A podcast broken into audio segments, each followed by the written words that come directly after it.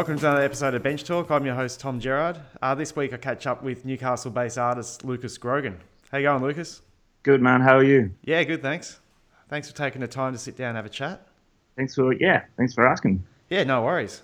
Like, um, you know, we, st- we chatted about um, doing a podcast a while ago, but didn't actually come about. But um, a few weeks ago, someone requested you. And I thought, oh, Oh, really? Got to get back onto it. Yeah. Yeah, right. Cool. So yeah. Um, so are you are you from Adelaide? Like I'm trying to piece together where you're from, but it, that came up. No, I'm from the Hunter Valley.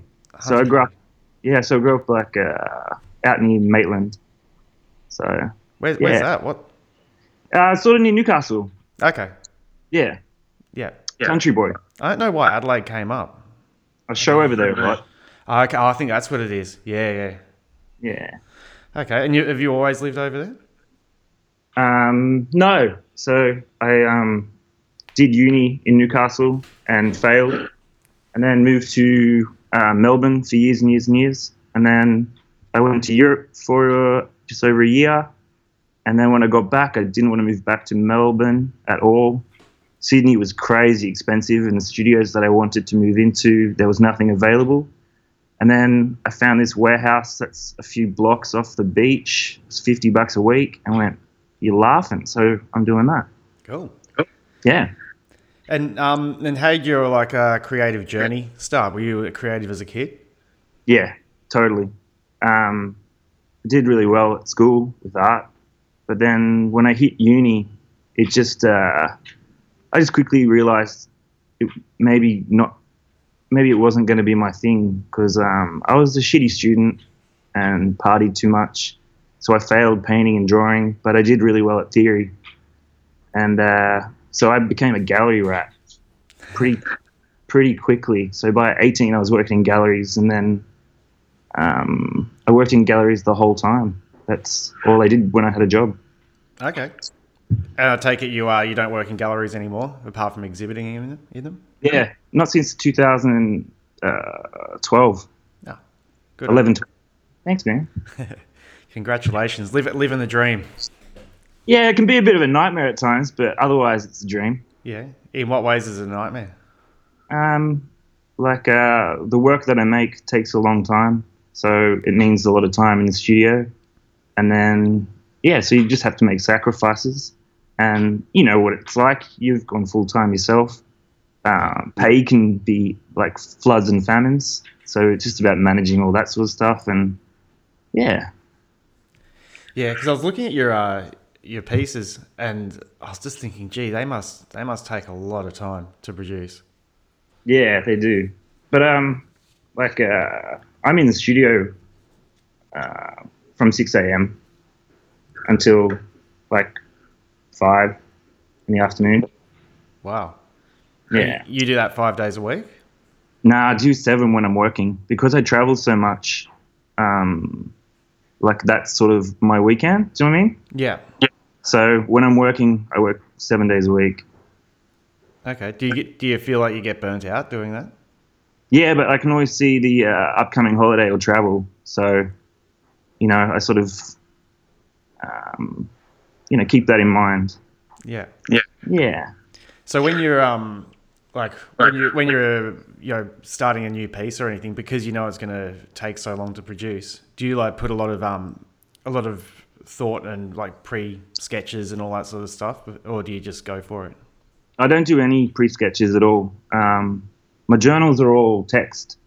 So I'm always just like uh, thinking of a little poem, or I'll hear something in the news, or I'll say something, or just hear something funny, or whatever. So I keep all that down in my journals.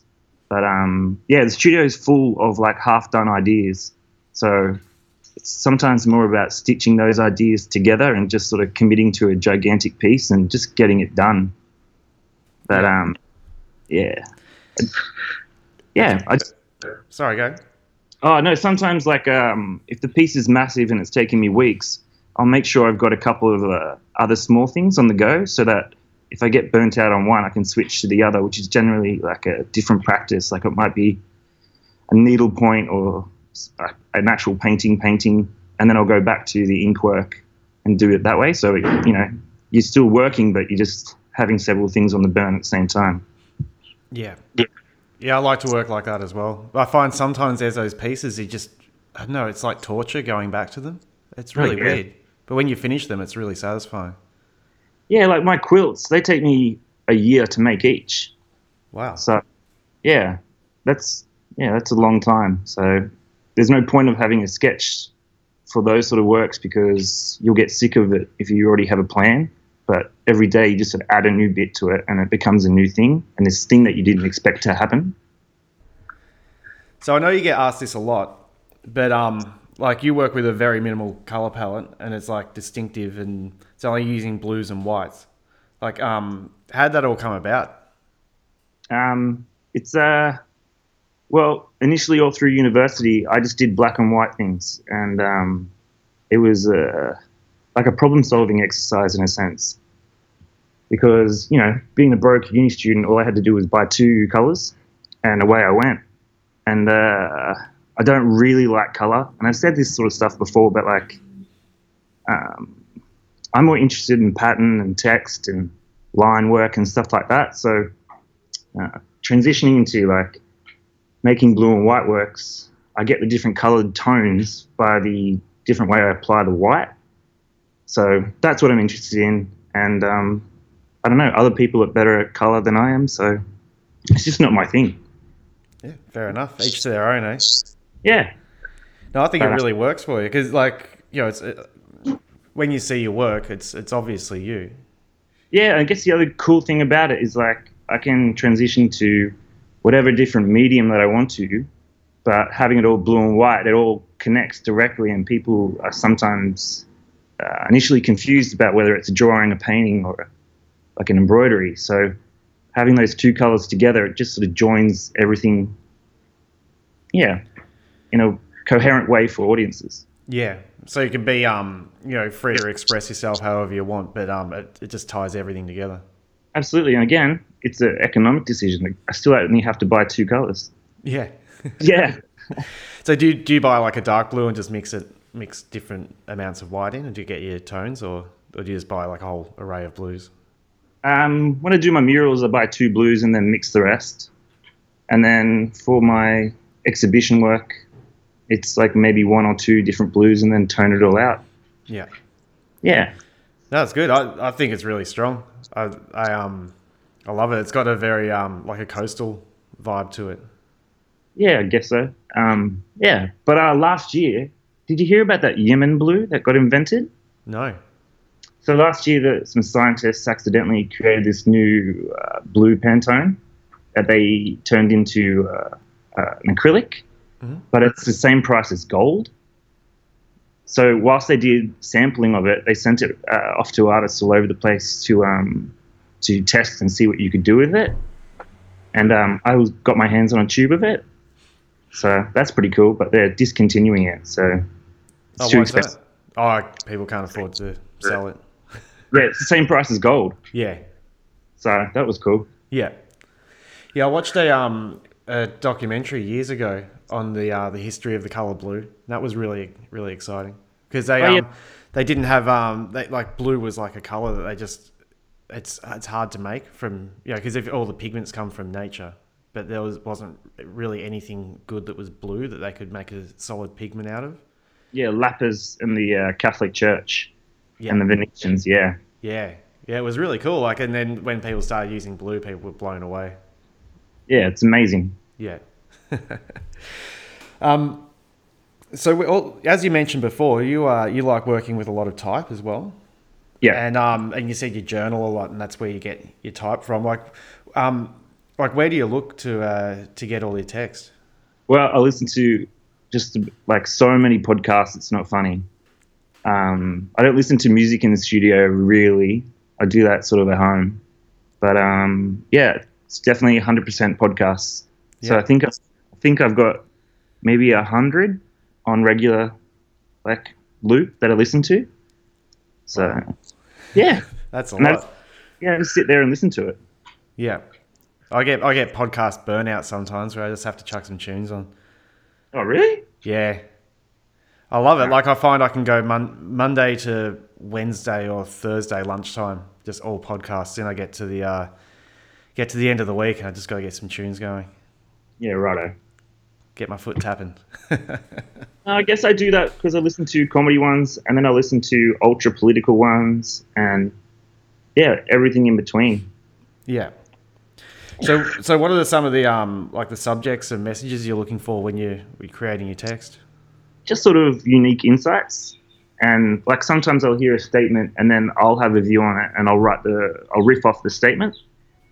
You know, like uh, like I heard one today, like a and I just started like playing around with that text and like maybe I'll use that. But uh, there was an article by David Marr and he said uh, um, in response to like the gay marriage vote, he finally felt like he was real, relaxed, and alive. And I was like, oh, that's nice. I like that idea. Mm. So, yeah, written that down. Yeah. And, and when you're when you're applying it to your artwork, like have you ever studied typography or you, you just work with your handwriting? I just work with my handwriting. Yeah. Um, yeah, nah, I have never studied typography Yeah. or graphic design. Do you look look at books or anything like that and like uh, look at different fonts, or you just just Nah. whatever comes out of you? yeah, I don't do that sort of stuff. No, I just um, I kind of feel like I've got my set way I write text, and I do everything in capitals. Hmm. But, um, yeah, I don't really think about that sort of stuff. Yeah. Yeah, No, that's that, works because um you know you, you you own your handwriting, don't you? You know. yeah, the, and the flaws in that handwriting will make it look more uh, unique. So Yeah, yeah, exactly. I've always um, I've always hated my handwriting, and and then uh, a friend of mine who's a typographer said, um, oh, I really like your handwriting. It's really unique, and it's like, and after he said that, it's it was the first time anyone had ever complimented my handwriting. It's like, oh. Ah. Maybe I can work with this. I never got Yeah. my pen license in school or anything. Yeah, I'm, I'm a left-hander and hold the pen all weird and everything. So it's um no, now I just embrace it. um, I think it was funny. Like I use uh, text so much. Like I just recently uh, did these series of library works where it's got thousands and thousands of book titles that I've made up. And um, what happens sometimes is that you make accidental spelling mistakes.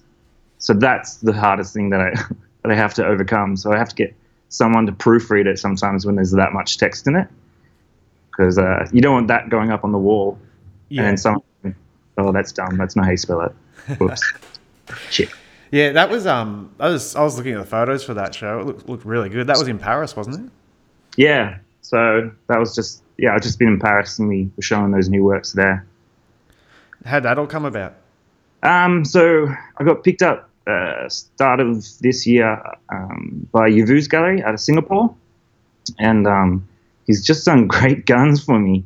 Um, yeah, I had a show in Singapore earlier this year, and then Tokyo with him, and then Sydney Contemporary, and then Paris. So, and uh, yeah, so it's just been, yeah, we just get along really well professionally. We do well for each other, and yeah, we just really, really like each other. So it's good. It's worked out really well. Cool. Um, the the works you showed in um Singapore were they the same pieces you showed in Paris as well? Nah, different.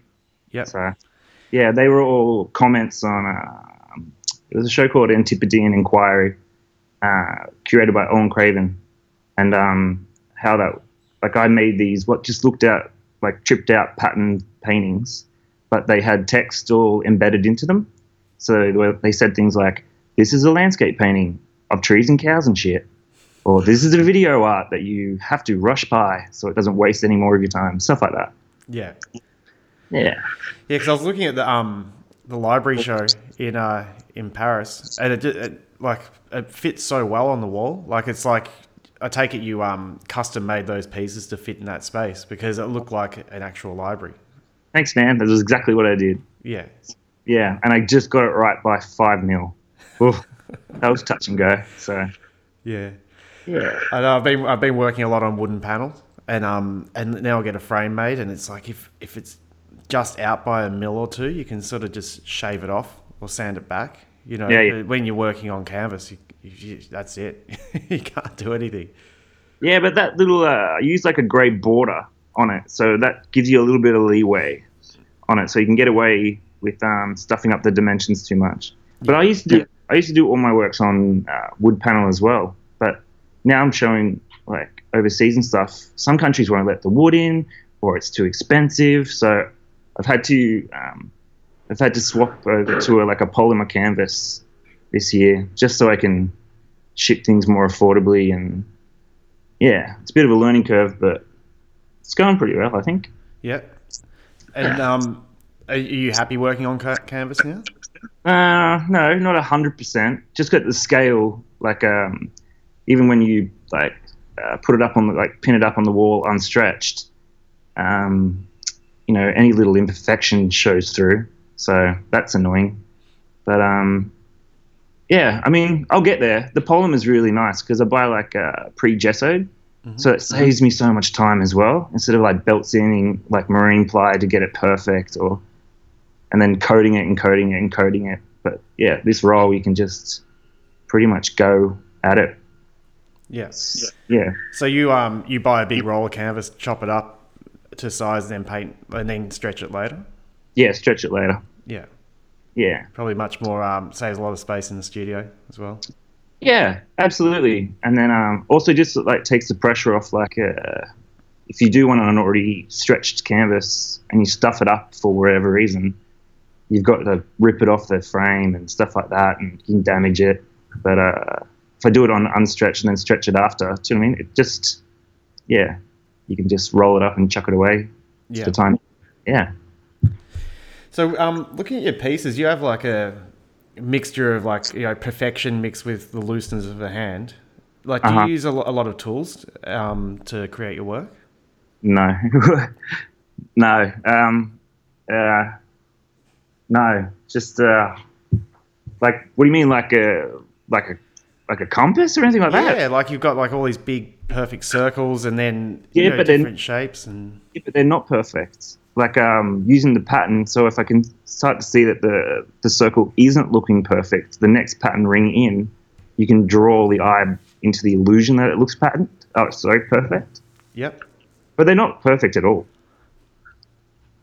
okay, They just they just appear that way. yeah, because I, I find circles are a real bitch to get um get right. You know, like you can, I don't know, I, I, I just find if I was just even just to do a drawing of, of like a car or a, a bicycle or something like that, I just wouldn't do it, or I do it with no wheels. I just I just have a nightmare with them unless I'm using some sort of instrument to create the circle.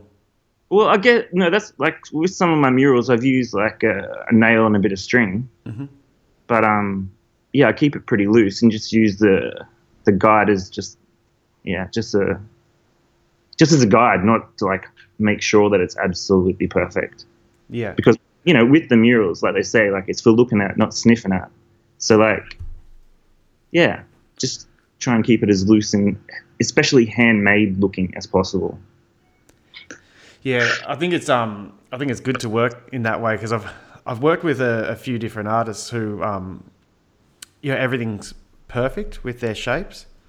Like I was I was painting with um uh, with Brad Eastman uh, about a couple of months ago, and everything he he paints like it's vectors, and it's like I, I can't work like that at all because I'm just too messy. But I, I like working just with hand, like you know hands straight on. And he's like he was pulling me up saying that's not perfectly centered, and it's like I'm looking at it going, you know what, it isn't. But uh, and I ended up changing things because we were collaborating. But I know if it was for me, it'd be like, ah, it's centered enough, you know, and just work, you know, work with that. But I, I Yeah, really, really like just having, uh, you know, just just going with the flow and doing everything by hand and eye. Yeah.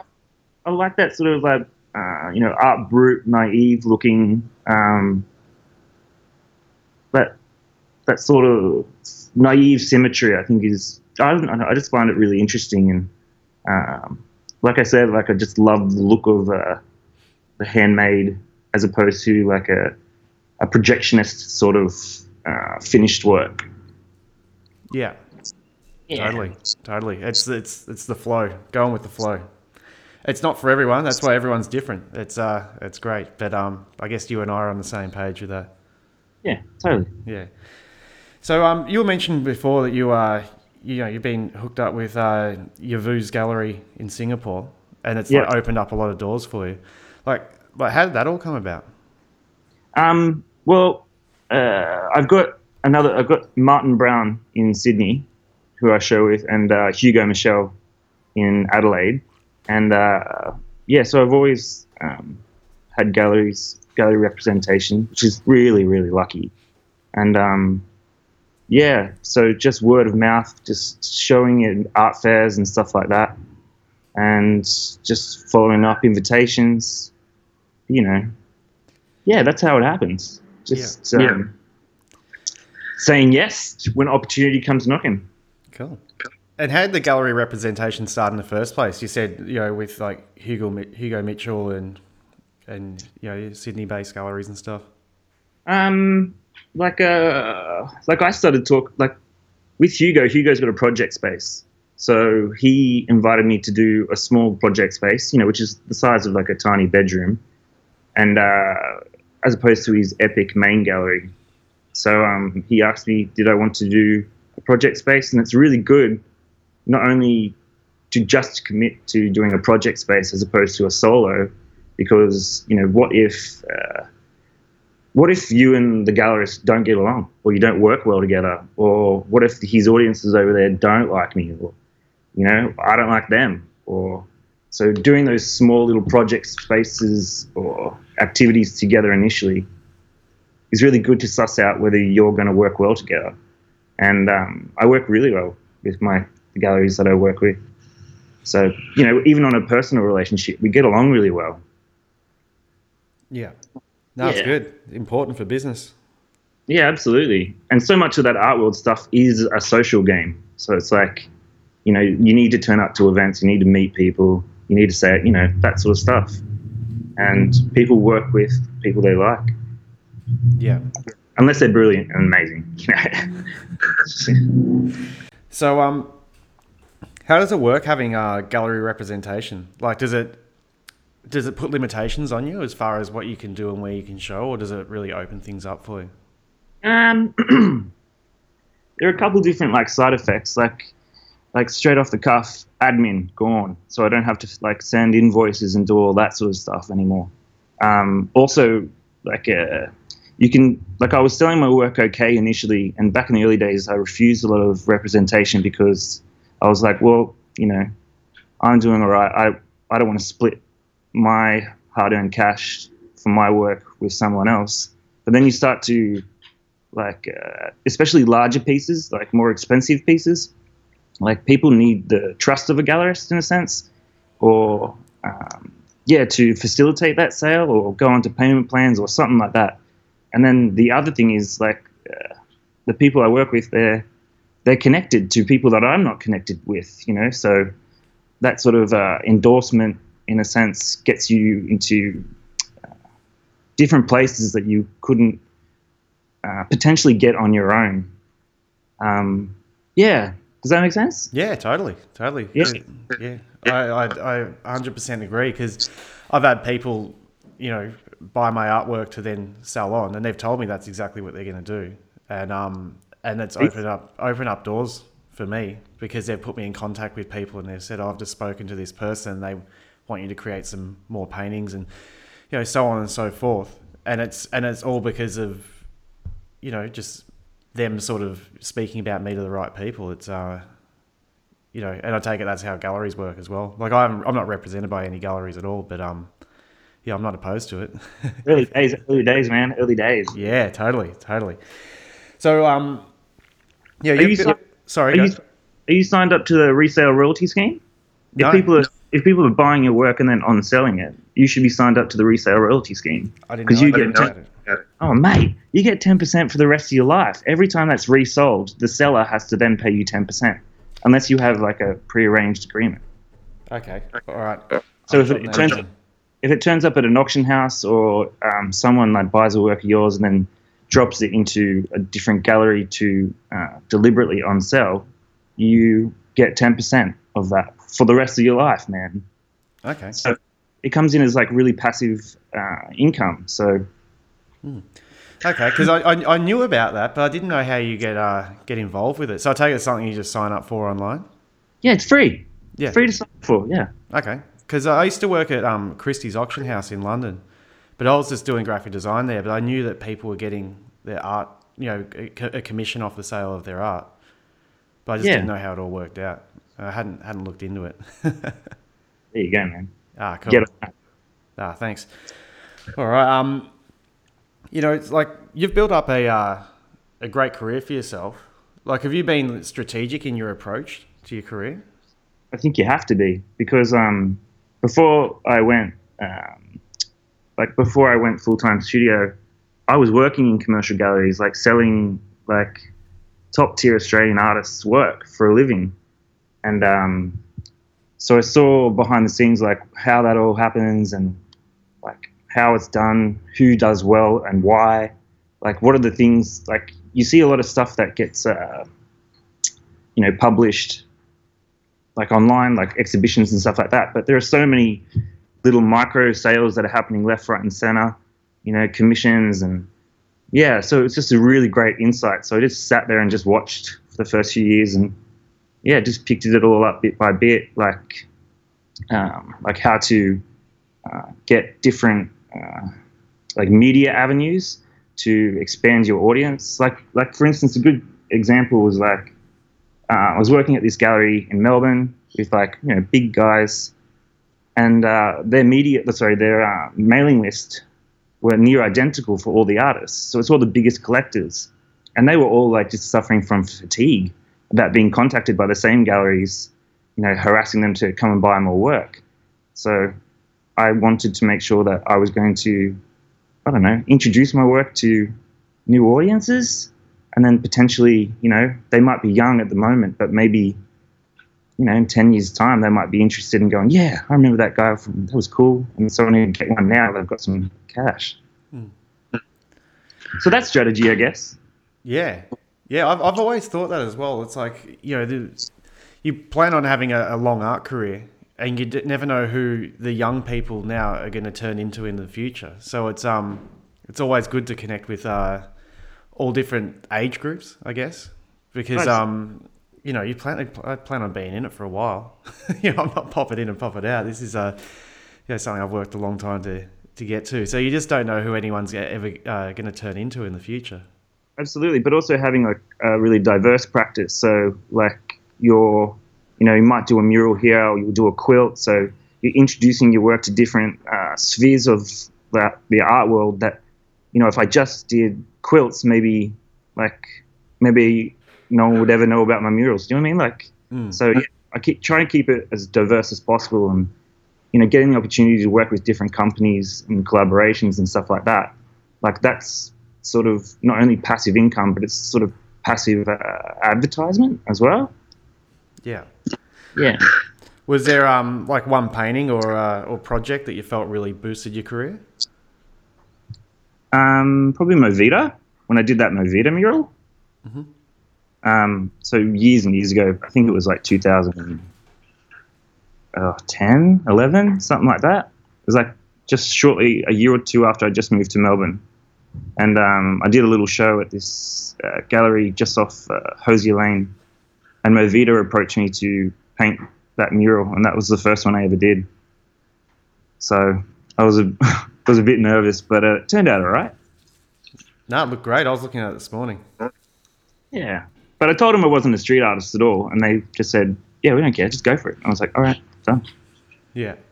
So I think uh, a lot more like um you know studio artists are getting uh, getting mural work now as well, which is great because it's not just um, street artists doing it all.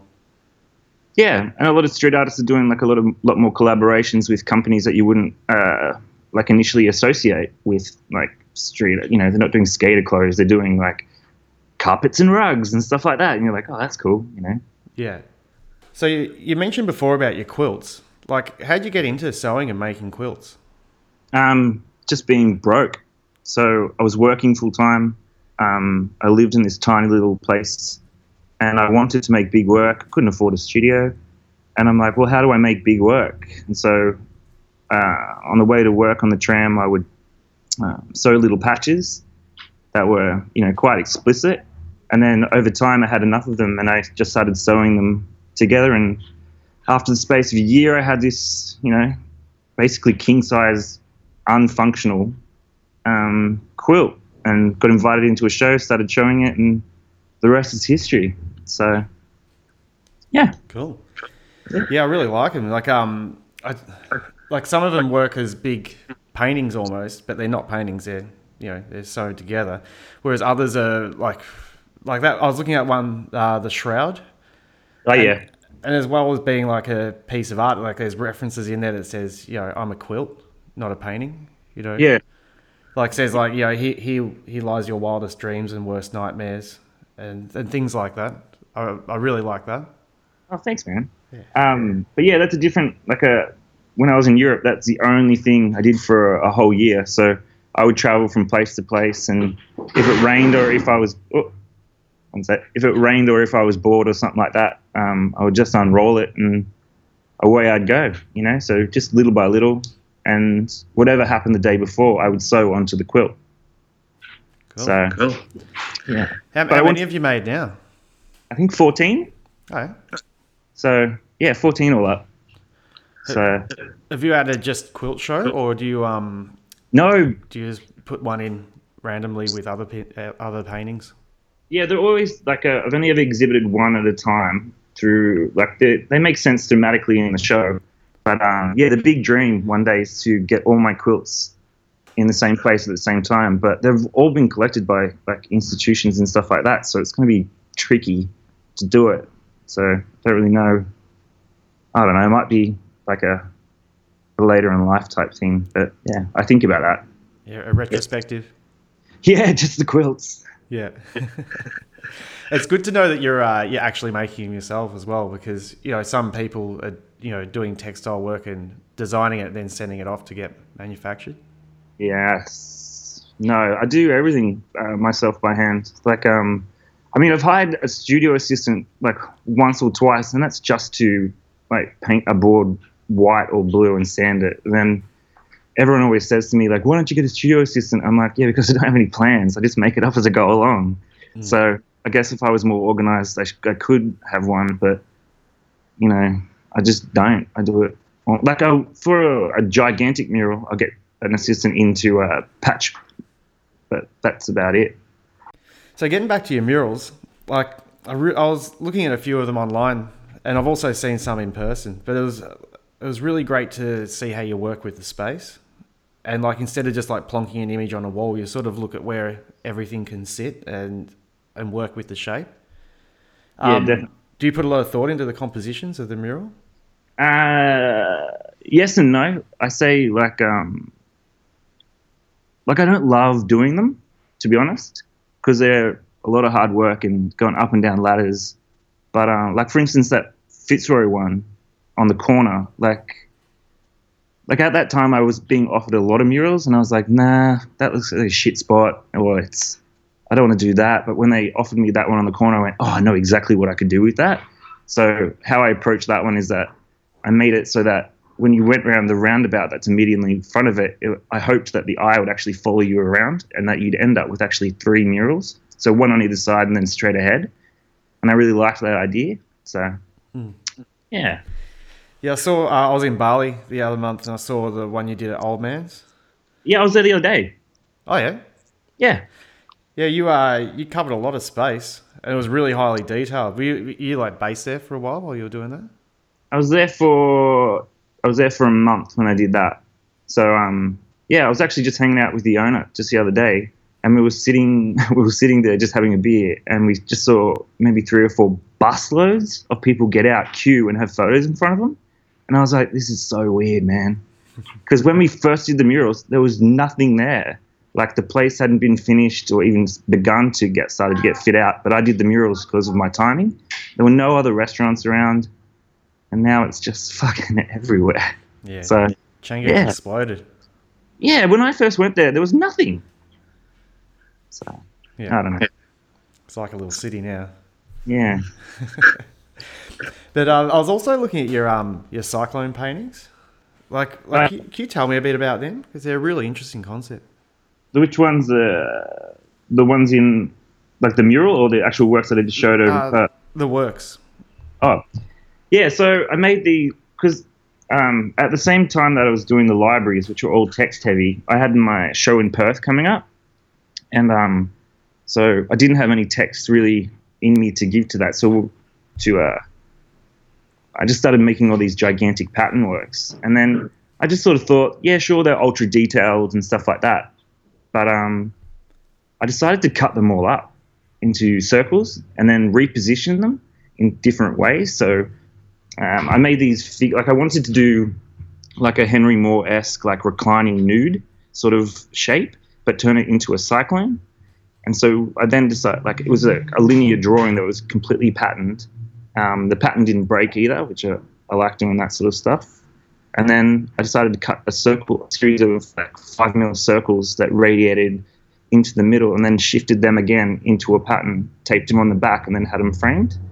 So they look trippier than they than they were when they before they were cut. But I think that they're a way more interesting work. I don't know, just quietly. I'm actually really pleased with like the cyclone, the hurricane, and the typhoon. Hmm.